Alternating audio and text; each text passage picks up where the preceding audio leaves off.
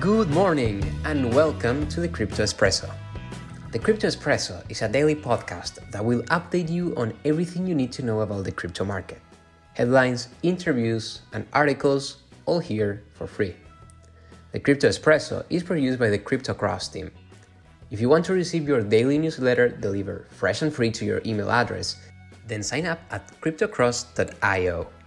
As always, I'm your host, Mariano Maistorena, and I have the pleasure to talk to you today. The coffee is fresh, and so are today's news. We begin with the travel rule. Every day in Cryptoland seems to be stuffed full with policy headlines. Some are pure noise, but others offer meaningful insights into the intent of regulators in driving policy decisions in the years ahead. With Elon Musk stepping back into the forefront of discussions last week, investors can be forgiven if they missed the European Commission proposal to extend the travel rule to crypto assets.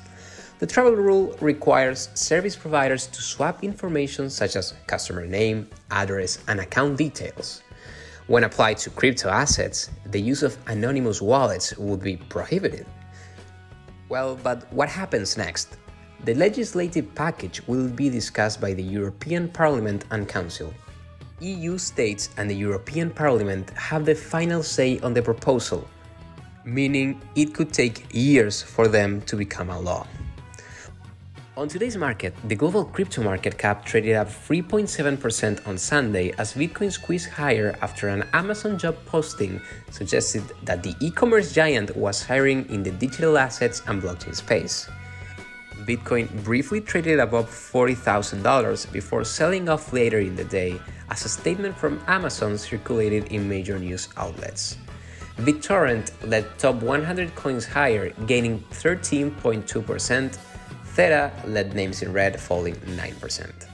Bitcoin is up 5.2%, Ethereum is up 1.6%, Cardano is up 2.1%, Ripple is up 3.1%, Doge is up 2.9%, and Uniswap is up 1.3%. All winners today. Great news. Headlines in the crypto world today include Bloomberg reported Monday that Tether executives are potentially facing criminal charges after a years long probe. The Department of Justice is investigating whether executives at Tether committed bank fraud by hiding from banks the fact its transactions were linked to cryptocurrency. Binance announced that it will delist margin trading pairs for three fiat currencies the euro, the Australian dollar, and the British pound sterling. The company will suspend the fiat trading pairs on August the 10th.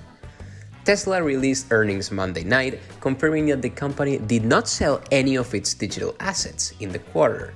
However, the company was forced to take a $23 million impairment on the assets on our pop culture piece, the Olympics and crypto concerns.